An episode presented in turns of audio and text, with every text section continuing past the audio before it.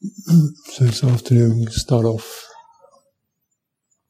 present some and participate in some embodiment exercises. This is uh, some qigong, but it's uh, it's not all of it. It's um, not a very complete thing. I can't really present a whole, um, you know, full presentation in this time. But uh, a few moves and some um, making use of that. This is primarily there's two particular uh, qualities to to emphasize. One is energy itself, and the other is body. Energy, uh, very um, necessary factor for practice, or the most constantly iterated uh, factor in the Buddha's lists comes up as energy and also as effort, application, and uh, you can't really apply unless you have energy, and also how your energy operates is quite significant. So, uh, because of course the quality of effort is both to be able to withdraw energy and effort and application from unskillful areas to withdraw it and to prevent it going there. Uh, and it's certainly associated with, uh, um, you know, impulses uh, and even uh, energy imbalances in one's body. So we feel very much a lot of intensity in the head, for example, or going numb or going dull, because the energy is is just uh, going in the wrong places. So to be able to, take it out of these unfortunate patterns uh, and also to apply it where it's skillful. And very word effort, you know, actually is a moderated thing. It means application, which uh, can be steady, graduated, gentle, uh, repetitive, it can be strong. So there's a range of qualities there. Yeah. But the ideal, I would say, standard of effort is a steady persistence within one's energy boundaries. So we're not over tasking ourselves and um, we're not just running on sheer willpower. There is a resource of energy that we can apply. Yeah, and this energy has got to come from somewhere. And so the basis of, of energy is this uh, body, what provides it. Now, by and large, in um, say dissociated or head headist life, people who live head life, it's not hedonic at all, but the influence of headism, his energy is very much directed through the head to often abstract things like Friday or get this done by or be the best at or these are just ideas, aren't they? Uh, it's not like pick up the spoon. it's, you know, there's all kinds of uh, adjectives, superlatives and time abstract qualities implanted on an action. So energy is what's it related to? A notion. How much energy do you need to lift up a spoon? Well, you need some. But but you might think, right, this is important, really important to pick that spoon up. So, you know, you think yeah, something that's important, significant, you must have maximum power. No, it just means you can pick it up carefully, steadily, knowing what you're doing with it, recognizing the quality of what you're picking up. Mm. Mm. Put it down. So, you know, just to recognize that when we use a word like effort, this can very much go into the, the um, abstraction note, note um, you know, which is uh, from the um, willful processes which are associated with notions and goals, nothing concrete. And so there's no real way of, of referencing that energy because you've got nothing concrete to register it against. You've got a notion. So what does best mean or good or adequate or what do they actually mean? They're just notions. They don't refer to anything. So, you know, the energy has to be related to something tangible that you can, oh, that's about right. That you can get some feedback from. You can't get feedback from a notion good enough. There's no, there's no, it doesn't exist. Hmm? But you can get feedback from, the, you know, from the, the, sweat in your brow or the strain or how comfortable your body feels in doing that. You can say, yeah, that's about right. That feels good. That's strong. That's clear. That's focused. That's what's needed. That's what's not needed. And, um, yeah. You know, so this ability to moderate energy for appropriate effort. Otherwise, effort can be unskillful, not directly immoral, but just imbalanced. Unskillful. Unskillful effort. You know, the parable of the lute. When uh, the Buddha talking to this monk who's walking up and down, his feet are bleeding. And he says, well, you know, the idea is you just, you know, it's like a lute. You, you tune the strings of the lute. If you tune them too tight, you, it doesn't work. You snap the strings. So it's a moderate. What gives you the right being in tune? And this being in tune, that means your energy is in tune with what's appropriate. Now, how do you know? What's going to tell you that? Your ideas? Your ideas of what you think other people are doing, or what they're capable of doing, or what they're about? How, that's not going to work, is it? And yet often that's what we are doing. We're applying ourselves in accordance with some theory. So, you know, since the body is the resource of energy, right? Where else is it going to come? I mean, the imperatives can come from your, your thoughts, but the juice has got to come out of this. Wouldn't it be best to check in with this as to how appropriate that is? Right? So, you know, referring to the body as a reference for appropriate energy, mindful energy, steady energy, energy where you, know, and uh, so this is really essential to get it skillful. Now, when we talk about the body, you know, obviously the visual body, but roughly speaking, you could say your nervous system. That's a reasonable um, term we can use. So when you're really stressing out, you know, you're numbing out, you know, or it's, it's your energy system, your nervous system, your energy system is, is distorted or blocked or hindered, and you can feel the results. You're tense, and then all sorts of uh, emotional effects can occur. And sometimes it's the case that this, that from a, a life has been led from the head, we're not really that much in touch with what's happening in the body at all. So it's mind states, mind states, mind states, mind states going on all the time. Thoughts and mind states. Yeah. And there's something underneath this thing that you're putting food in, but that's about it really. And so we're not really deeply in touch with it. So again, you lose, one loses the reference to what's happening. Hmm. And you, you might notice then, you don't really, you know, you can't, you don't feel relaxed. In fact, relaxing has gone off the list of qualities.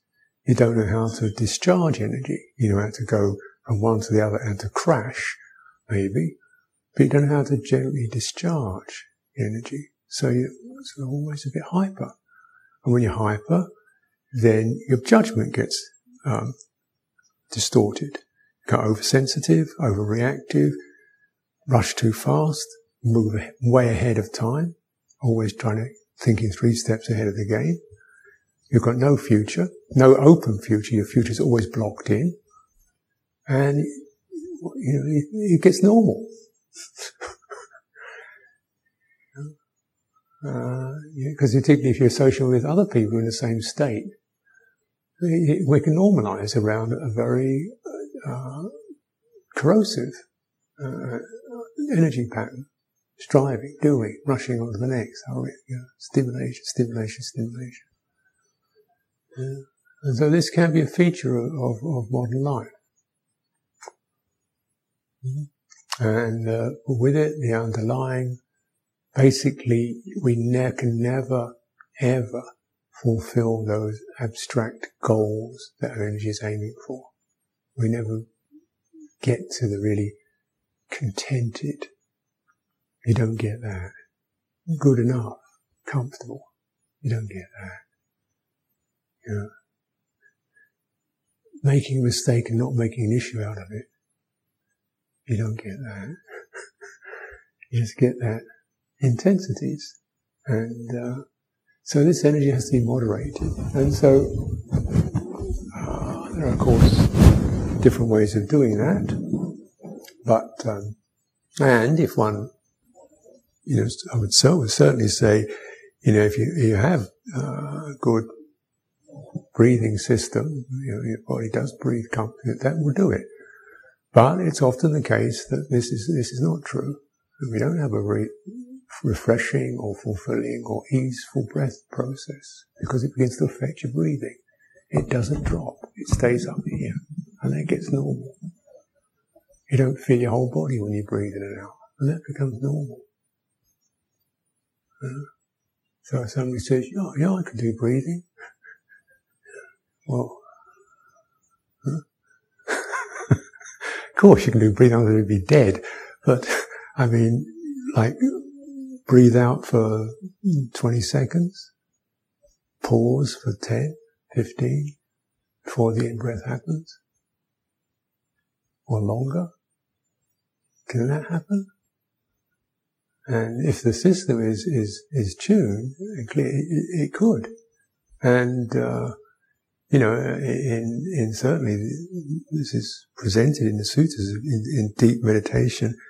Your breathing can slow right down and it's not because there's no vitality, it's because the system is so clear and tuned that very little energy is needed to keep it there. So the breath is very quiet.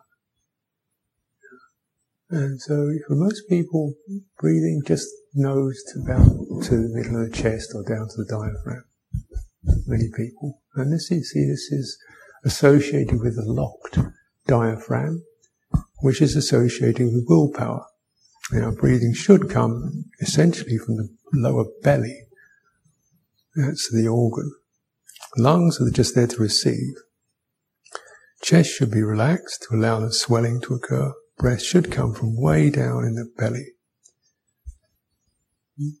Almost like something pulling from the lower gut, opening up. Belly should swell. Chest relax and just receive and let the breath suffuse. And that we would say that's, that's this, you know, optimal standard for breathing meditation. Uh, so it's a kind of restful quality. The energy can circulate quite freely. Now, when one is driven, that that kind of breathing is operating when we're just in flow. And when we do there's a certain driven quality, it pumps, and the pumping is done through the diaphragm. Starts the time, pump, pump, pump, pump, pump, you know, to push more. And it's it's a muscle operates, and it's associated with with willpower, with drive, and that's okay hmm, for periods of time. Then you come out of that, and then drop, and you go back to that again. Now, if we're living an extremely driven life, it's this to that to this to that, it doesn't drop. You're going to stay in it. because of the next thing, the next thing, the next thing. So, uh, and even if one's living in a situation of threat,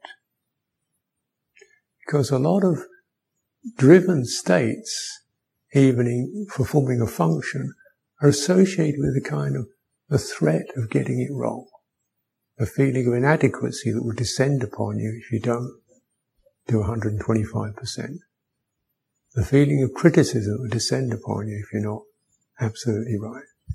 The feeling of being rejected and inadequate will come. So that's a powerful threat. exclusion from human warmth and communality.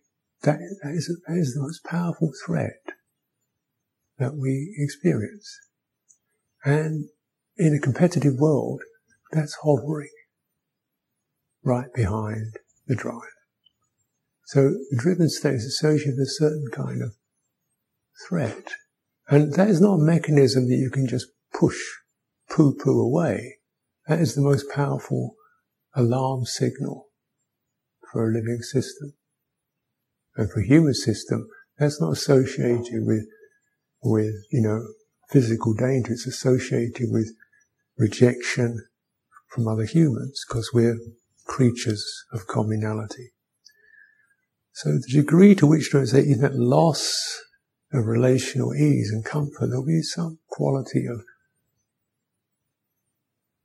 threat if I get it wrong. And that tightens things up. So this may be subtle, it may be strong, yeah, and yet we can go into that. And the funny thing is that once you start to meditate, there's the threat of getting it wrong. and everything tightens up.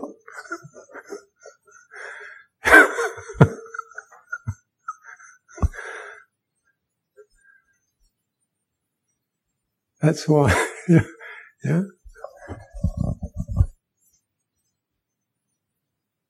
Being inadequate. And so you are getting it wrong because you tightened up.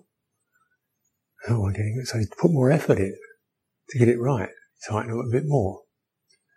Oh, perhaps I'm getting this, this, this, this. Well, just do it a bit far, a bit harder, to more effort. It says more effort is needed, more effort. So you tighten up a bit more.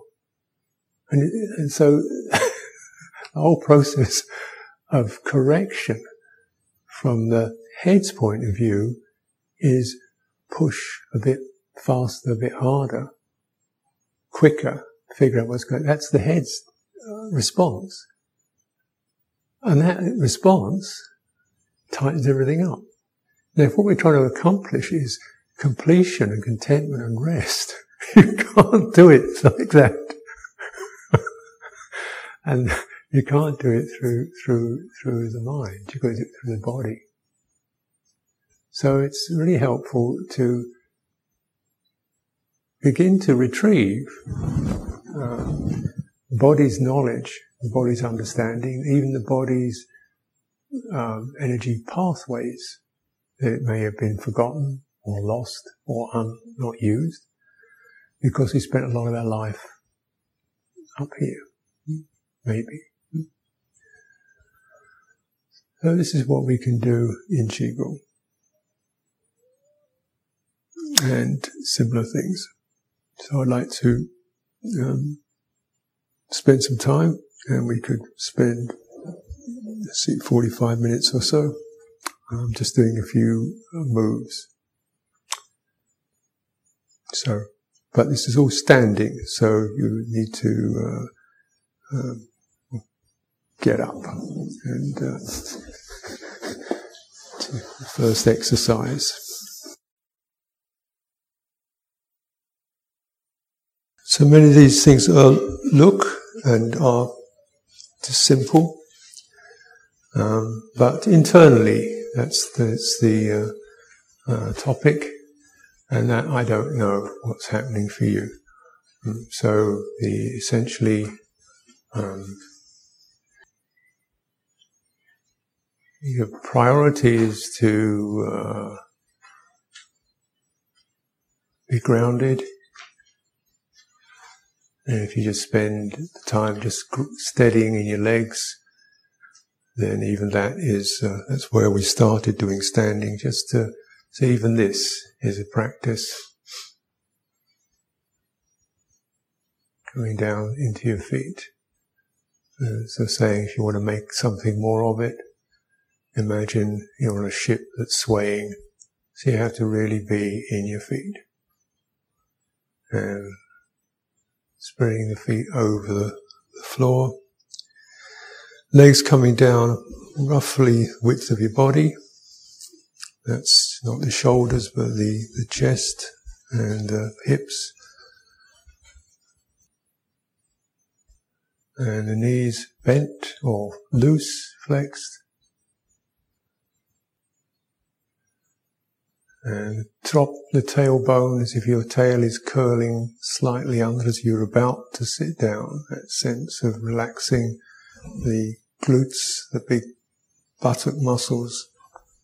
So it's a kind of ability to spring. See if you can spring, because this will certainly help to um, signal to the the underarch, this area here, doesn't touch the floor. As I'm su- suggesting, though you may not detect it, there can be an arising energy coming through this. As if we are about to jump, you know, that sense of the lift coming into the soles of the feet. But uh, just let that sit there. But essentially, if the pads and the balls and the heels of the feet are, are firmly grounded, you can begin to sense that part of your foot that's not touching the ground and be aware in there. It's an openness to it. If your feet are really toes, muscles, and the muscles of the feet are really resting deeply, there'll be a certain quality that will come to you of a certain sort of buoyancy in the sole, in that underarch. Hmm. And it can even tingle a little. So of course feet are one of the great lost zones of the body. They're normally cased up in boots or shoes and left under desks. like lost dogs. so it's good to get them back again. And now operating through the legs, so you, if you move your body, you've got to move through, you've got to move your legs, through your legs. And so keeping your upper body loose, like, like it's got nothing in it, and just beginning to operate through bending your knees, flexing, you know, turning weight from one side to the other side, and letting your upper body be loose, like a rag doll. So just, hmm, so you're begin to encourage your energy not to be up upper chest and head, but really legs and lower belly. It's a different kind of energy. Yeah. energy may one, but energy is so it's one thing, but actually there's a the, the energy in the lower center energy is much more about being present and healing and comfortable. Hmm. It's not so much about doing, because there's no power muscles associated with it. Coming up into your chest and arms, they're going to be much more ready to act. We want to have something that's much more associated with just feeling comfortable and, and grounded and safe. Okay, so like that and loosen your arms. So start with a small uh, movement exercise. Well, exercise may be the wrong notion. A movement. So this is turning on the heel. So as you let your weight come over to your left foot, you bend the left knee, pivot on the right heel, and turn from the hips. Let your arms be loose. Let your fingers be loose. Get a sense of freedom in that. Because when you let your arms be loose, you're already signaling, you know, we're off duty. Um, you can also increase this as you come over, as you turn, as you swing, also come over, let your body fold. So it's a bit more like a string puppet. Fold and then rise it. Yeah. And even more bringing, bringing your breathing in, into that. So, breathing out, you fold, breathing in, you rise, breathing out, breathing in and out.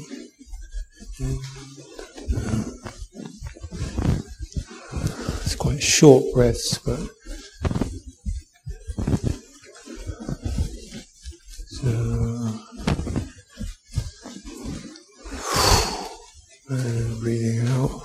Breathing out is the important one, just letting everything go. Let the in breath come. Go.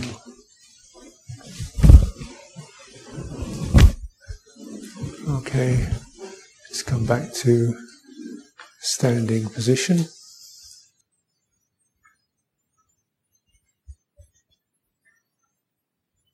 And the first thing I'll present today the string puppet. Call this one the string puppet.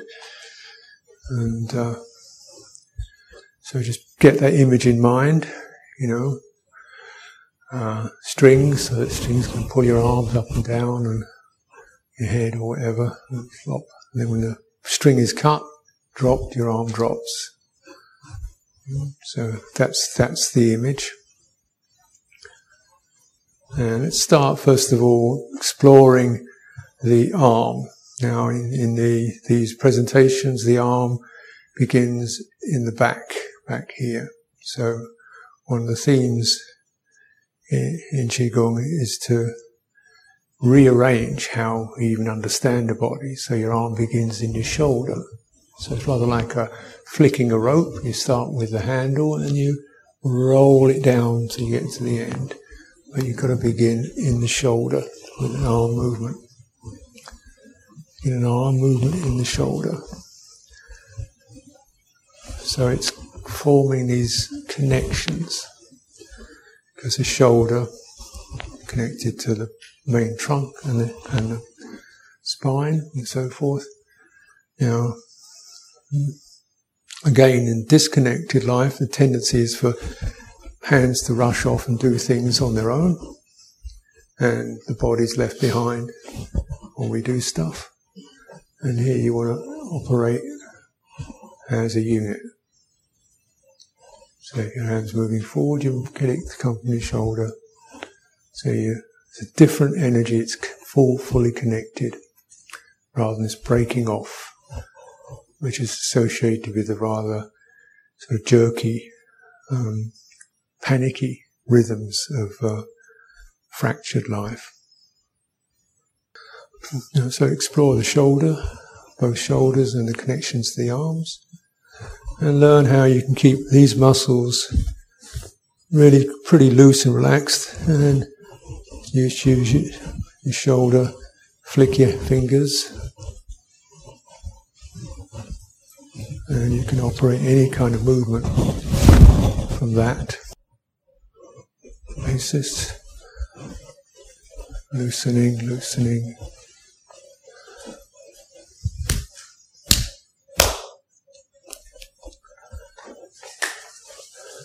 Now, main theme I will encourage is to is a sense of the cohesive or the connected. That is, when you move your arm, something happens up here. There's a connection to the upper chest and the neck. It must because it is connected.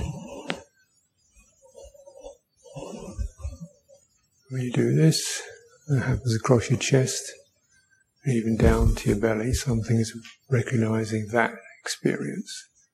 So we do, we may move one part of the body, which we call the active part, but the receptive part is equally important because receptive is the field or the area that will receive the energy, receive the effects. So receptive is everything else that isn't move, the bit that isn't moving is there to receive. It's not out of the out of the exercise. It's part of it. In many ways, it's it's at least as important. And this is why we use a word like exercise. It can be perhaps misleading because we think, oh, yeah, I'm really exercising this. No, you're exercising all this. But this is the bit that's moving, and this is the bit that's just absorbing, receiving um, the effects. So whole body. So now the um, the string puppet movement is as if we have strings on the back of the wrists.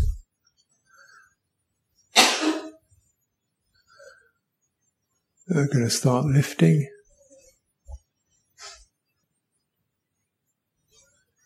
Now, if you make a, an application to keep this area of your arm quite soft, how that, how's that going to happen?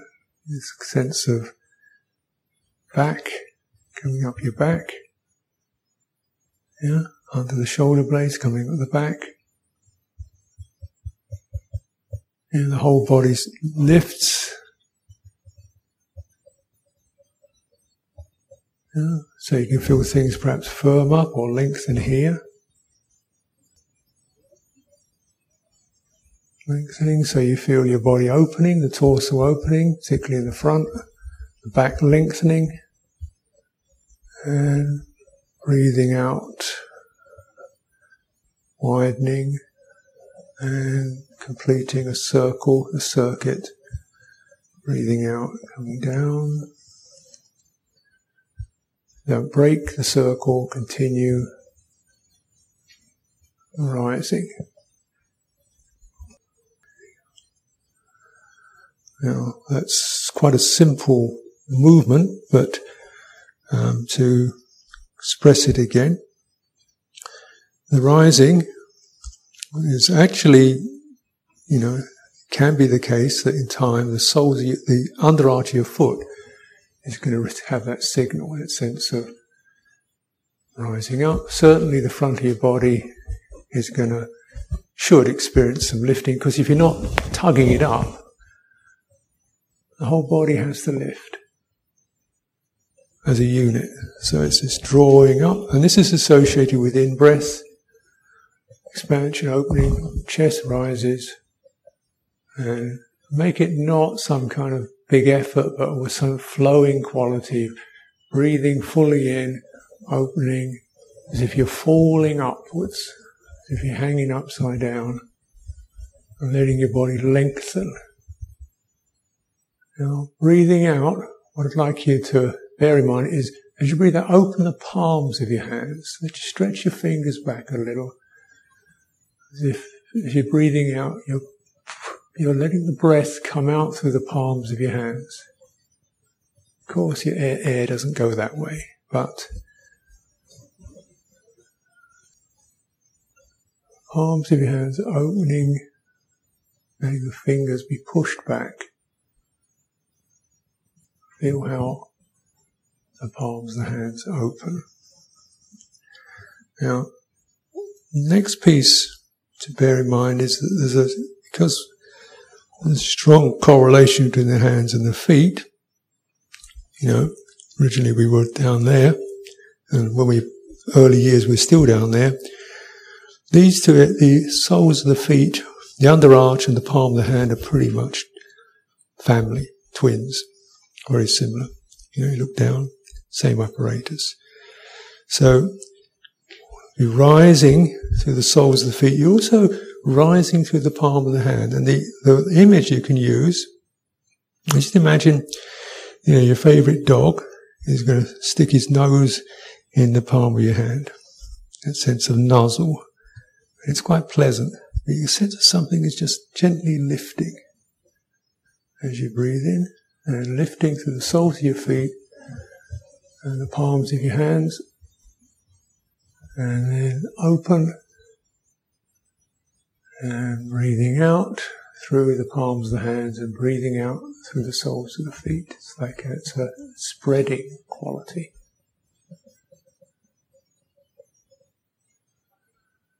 So gathering, breathing in, gathering, rising, and out breath spreading. It's like you're smoothing out a sheet. And bring the, your feet into that. Just be aware of your feet in that move.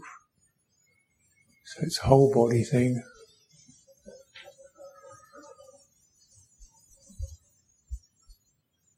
Breathing out.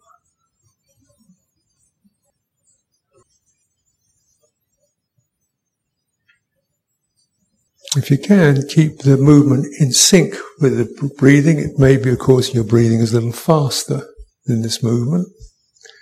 But practice with the movement and if you can make a little bit of effort to perhaps breathe in slightly less. You know, so rather than a sudden rush, it's a slow, incremental breathing in, as if you're breathing in through a tube or something and it's breathing out a little bit at a time, like air coming out of a tire. So that you can lengthen the breath pattern and the longer breath pattern is associated with calming um, in the brain, the amygdala, panic button. It's always associated calming. That's just just a physiological thing.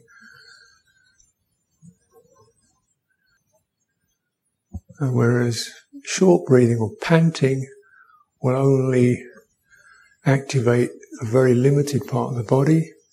Slow breathing pervades the entire form.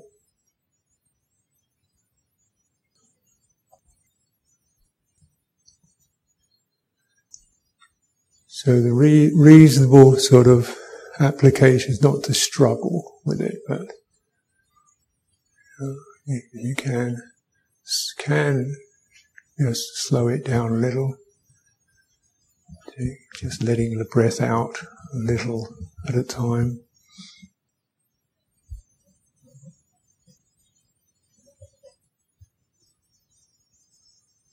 And the other quality uh, feature I'd like to bring to mind is movements don't exactly end.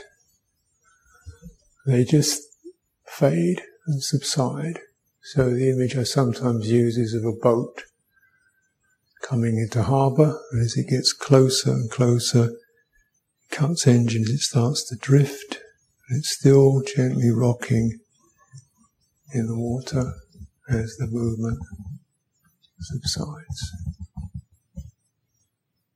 And then we're poised in that state, receiving whatever's whatever.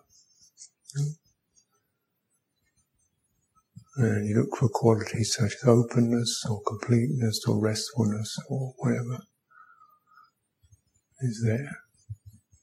Getting a feeling for what we're referring to.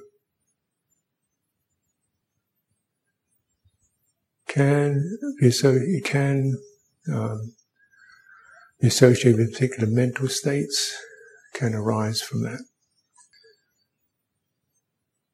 giving it time. Movements don't exactly stop because energy is constant. So to go to the next movement, this is called kua, kua squats. And I'm choosing a few. Mm. This one I, I just feel uh, is very helpful for the lower abdomen, spinal, everything, everything here. You know, everything here. from the back, you know, primarily the back, from here on down, but also from the front, from here on down. How the legs fit the trunk, and how the lower body, which is where the breathing comes from, how that is can be um, um, given some benefit. So these very much associated and, and complementary to breath meditation. But also this one, particularly, you know, I don't know about yourself, but with a lot of sitting meditation, you get quite a lot of pressure in the, in the lower, in this region here. It's taking all the weight. And if you have any, I have some damage there, so it gets quite painful. And this exercise helps to um, open between the, the, the, the, sacrum, which is a plate in here, the, the, the ilium, which is the pelvis, so there's tissues binding the sacrum to the pelvis, and also the lumbar joints, lumbar vertebra. Yeah. So. Now the way this can occur, very in a mic- microscopic or relatively small sense, is if I pull, draw my lower belly back, pubic region back, in, and then, you know, pulling it, drawing it in, and fold a little at the hips, something's going to happen here. This is going to be stretched a little. The important point is to not fold above, but to fold at the hip. These were the hip bones.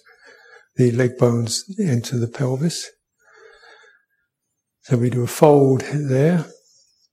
And as you fold there, as you fold there, you, at the same time, simultaneously, you turn your tail under. So it's not like that. It's like that. So at that very point, as you're turning over, you want to almost pull the pubis up towards the chest. But of course, that's much to exaggerate it. It's like pushing the tailbone under and yeah. So that'll only go so far. And that's about as far as you want to take it.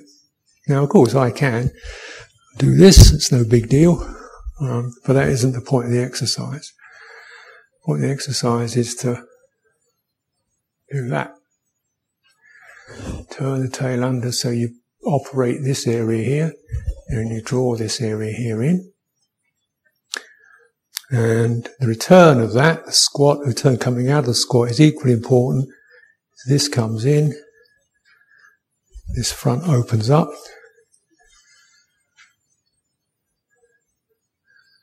And you draw this area in.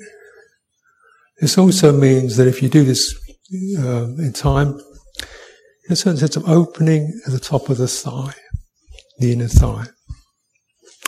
Now, in the standing position that I've mentioned, you know, we have uh, the what we call the hard tissues, which are the outside edges of the legs, which are the tough stuff, and the inner side of the leg is much more sensitive, you know, much more delicate.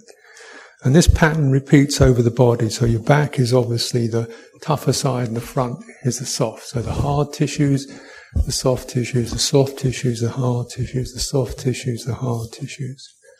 Know, and you look at the skin and it's different texture to it. And so the soft tissues are associated with uh, sensitivity and receiving. The hard tissues are associated with wrapping over and protecting. And you want both of those. So, now the fullness of the movement is as you come over, your knees come a little more apart, so you're in fact opening up the inner thigh. Yeah. And then in, letting this open up this open up. And it's much more a sense of an opening rather than a stretching. So th- what we're not doing is we're not doing that or anything like it. What you're doing is something like that. Looks pretty insignificant. But it's actually a restrained and connected opening across this front of the body, palms of the hands, and then breathing out, you come over, wrapping everything up. And then breathe in, push your tail in, push down through your knees, keep your upper body relaxed, receptive. Breathing out, fold at the hip, draw the tail under, down into your feet. Breathing in, push down through your legs, push your sacrum in, relax everything above the waist. Breathing out, wrapping over. Breathing in, push the tail in. Everything above your waist, relax it. Let the receptive tissues, the soft tissues just gently open.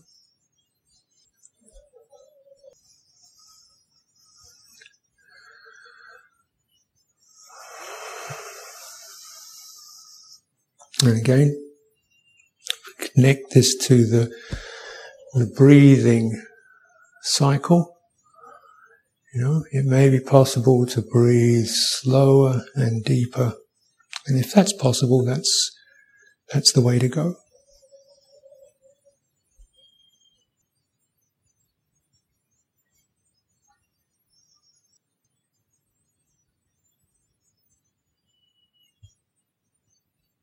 So in time, it may be the case that you get the sense of, you know, them coming up through the center of your body and up through the chest. And give some attention to approximate line between the sternum, breastbone, and top of the arm. It's like a, a V line on your on your chest. So coming from here, so can we? So all of that incrementally is opening. So you don't want to go skip that. You want to wait, let that come across the top of your chest into so yeah, and then down into your arm and into your hands at the end of it. So, a, so we, you know, clearly we can do this, no problem. Nothing's happened in terms of opening this stuff up. The point is to get those pathways to open. And this pathway here is, well, very much associated with what the word open hearted means. It's joyful. To just this, yeah, this here, this area here, which again we probably wouldn't notice it, but this is often sort of closed. You know, so a full opening across that area down into your hands.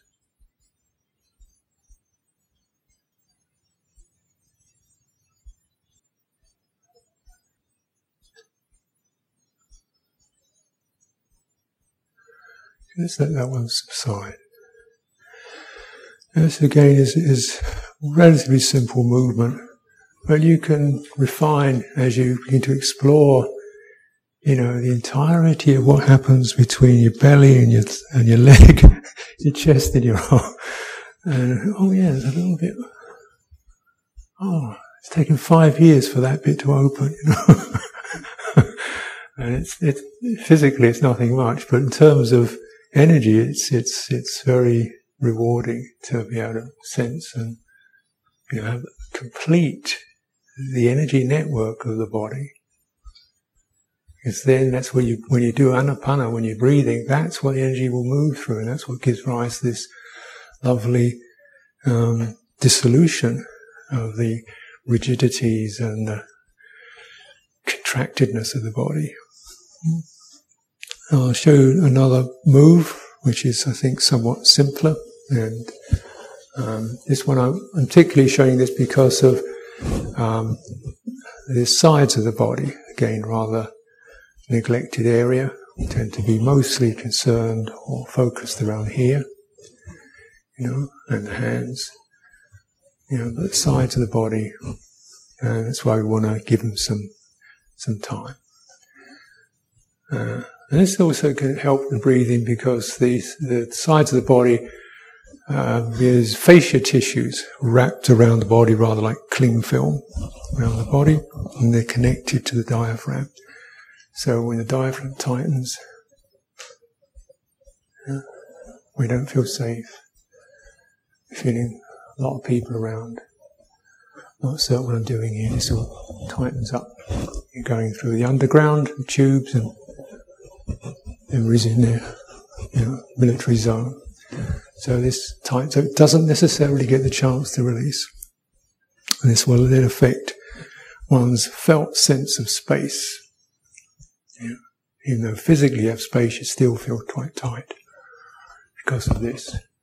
So this one may be supportive for work dealing with that. we're standing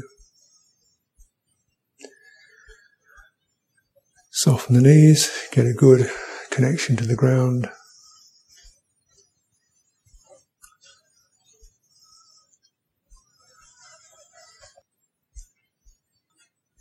And what we're going to come into our complete standing position, soles of the feet, the under arch of the foot,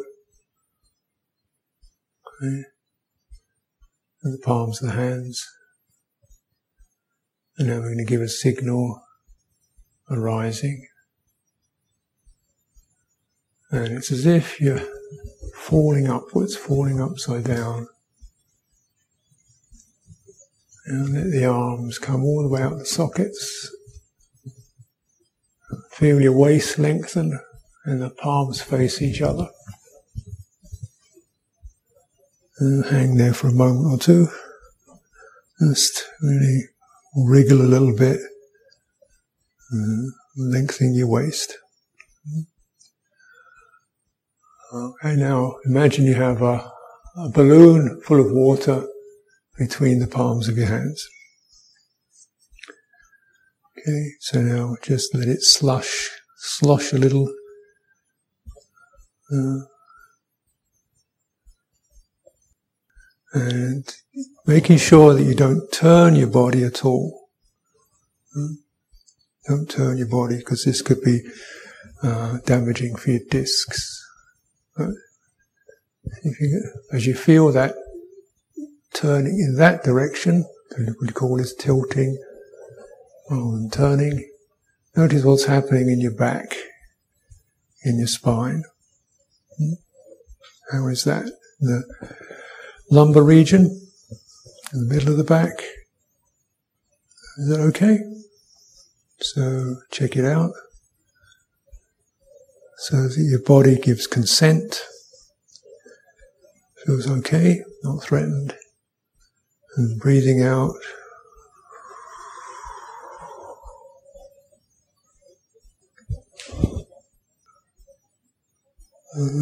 Breathing in. So as we're breathing out, let the balloon full of water come all the way over, pulling your arm, shoulder over that way. As you come over to the left, lift your left heel off the ground. You come over to the right, lift your right heel off the ground. And breathing out, yielding into the stretch. Wait for the in breath.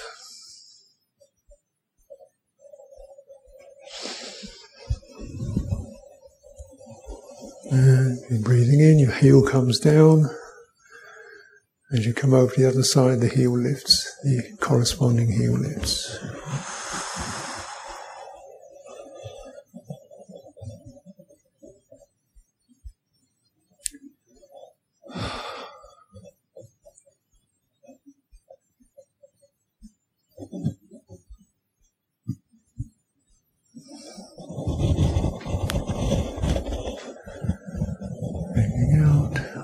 Slower, better, and really wait for your in breath. Don't, don't, you know, let it come by itself. So let yourself hang there till the in breath shows up.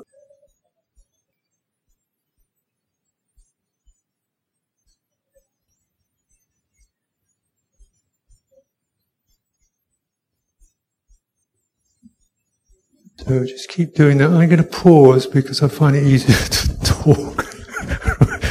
I'm not doing moving. but you keep doing it. So as you come over, and just you know, take it the sides of your body. Obviously, you feel that. Run up to the armpit. Let your overarching arm as if it's climbing up and arcing over. You see the full pull from the hip up to the shoulder, the stretch, the out breath, pausing, waiting for the in breath. Let the in breath come in and, yeah. and increasingly as you feel more okay with that, also bring it up into your neck. So letting your head and neck, neck bones, of course the spine. So your head also come over and lengthening through that the sides of the neck you know, and the jaw.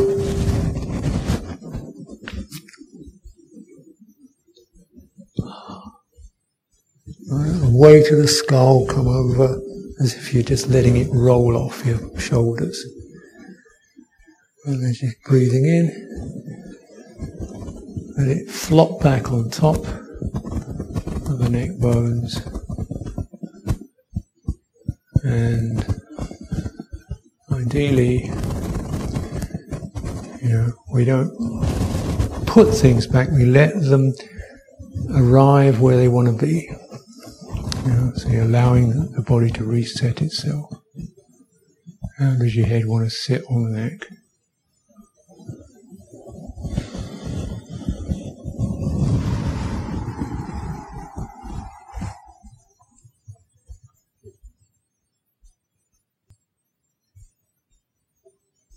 Again, the movement doesn't exactly end, we just come to the top and hover.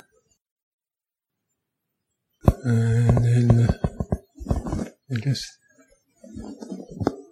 release the form and let your arms go wherever they want to go.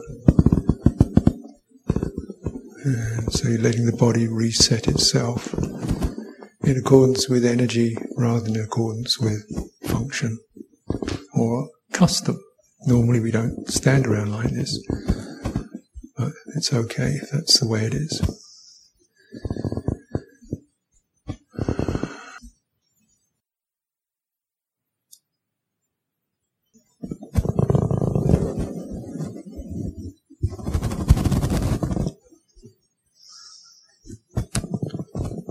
I want to show you one more. It's okay.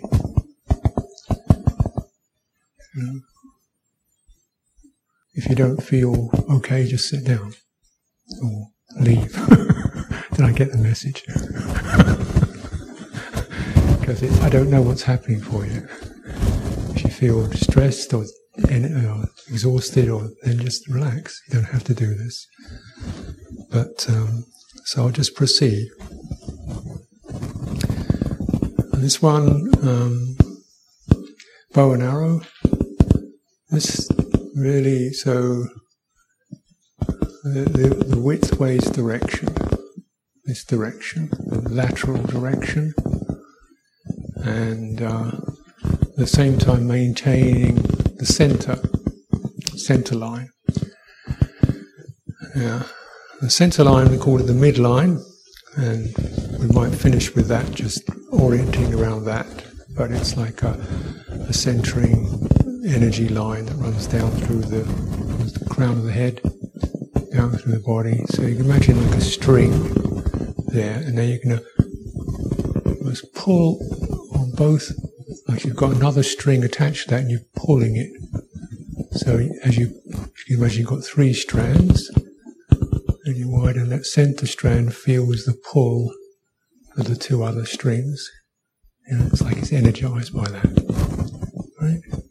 Imagine you've got these three strands together, left, center, and right. They're tied to each other, and left and right pull apart.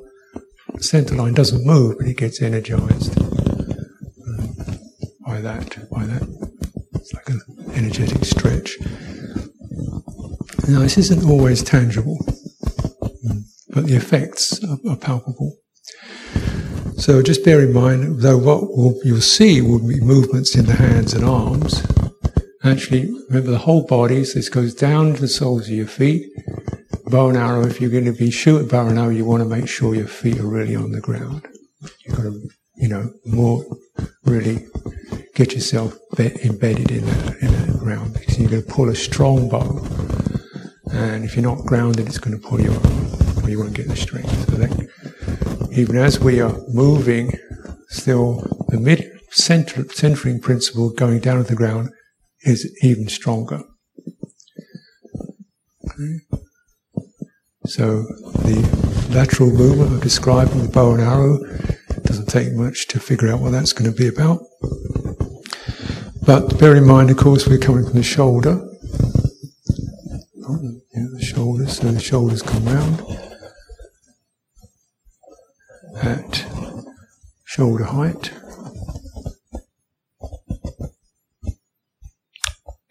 One arm, one hand is going to form the bow. Imagine a thick yew, the old English longbow. So that hand is pressed against that, and it's tough, so it pushes the fingers back. And as you push that, it's the, the bow, the toughness of the wood keeps pushing the fingers back even as you extend it. Right? So the effect really here is of opening the palm and of sending an energy charge down the arm. Yeah. So this connects to this energetically. That's that's the one arm. The other arm is going to pull the bowstring, and that's going to be the fingers curling around the bowstring and pulling it into the armpit. So this is very much a gathering here. You know, gathering up into this quadrant of the body. Quite a strengthening effect. And that's so the out breath.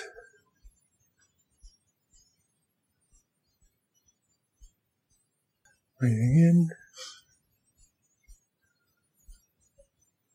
Breathing out. Now your eyes are connected to the arrow head. And that's between your fingers, two lead fingers.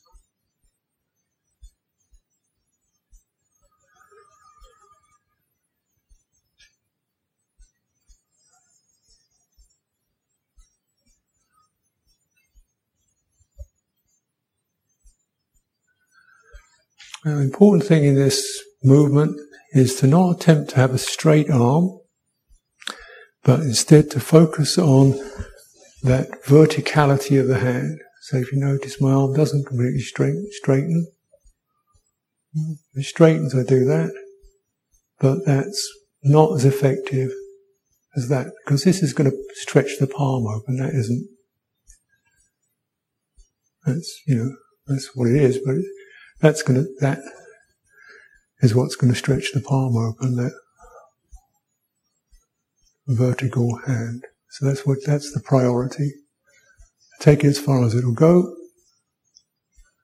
and you'll feel certain sensations in the arm, opening the palm of the hand. That's the out breath. breathing out. Remember, coordination is important. So everything's traveling at the same time, everything stops at the same time. That's another motto. Like everything moves at the same time, everything stops at the same time. So you're not leaving bits of your body trailing out there unattended. It's all synchronized. And as yeah, so as you're pushing the bow, you're pulling the bowstring. Get back into your armpit. smooth, coordinated, synchronized. Breathing out.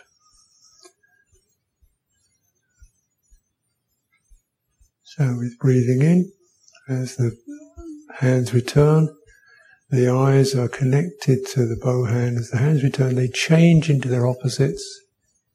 So there's no sudden break.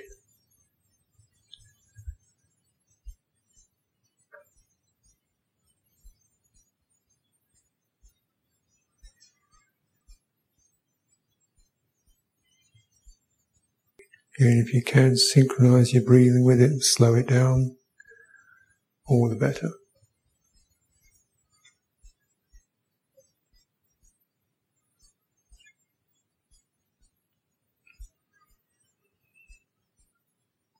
So once you've got over the, you know, the outward form of it, explore what's happening anywhere, but across across this lateral direction, and also from the up down um, centered quality down into your belly, back of your neck, your eyes.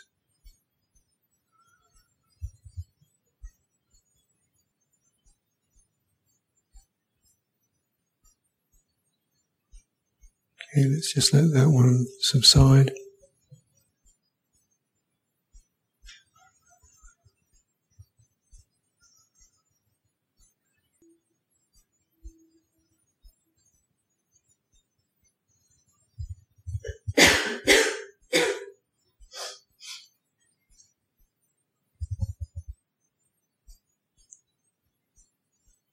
palms of your hands particularly get a lot of energy in this.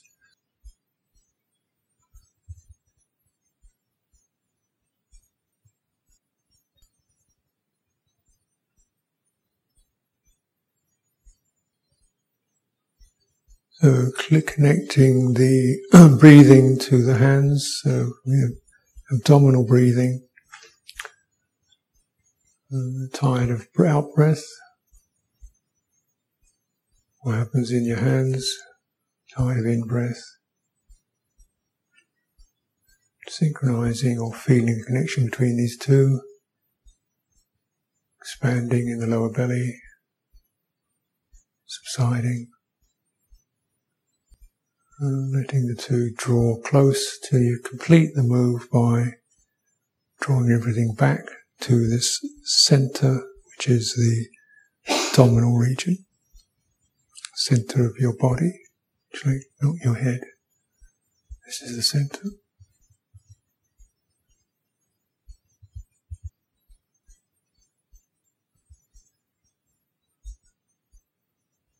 Okay, so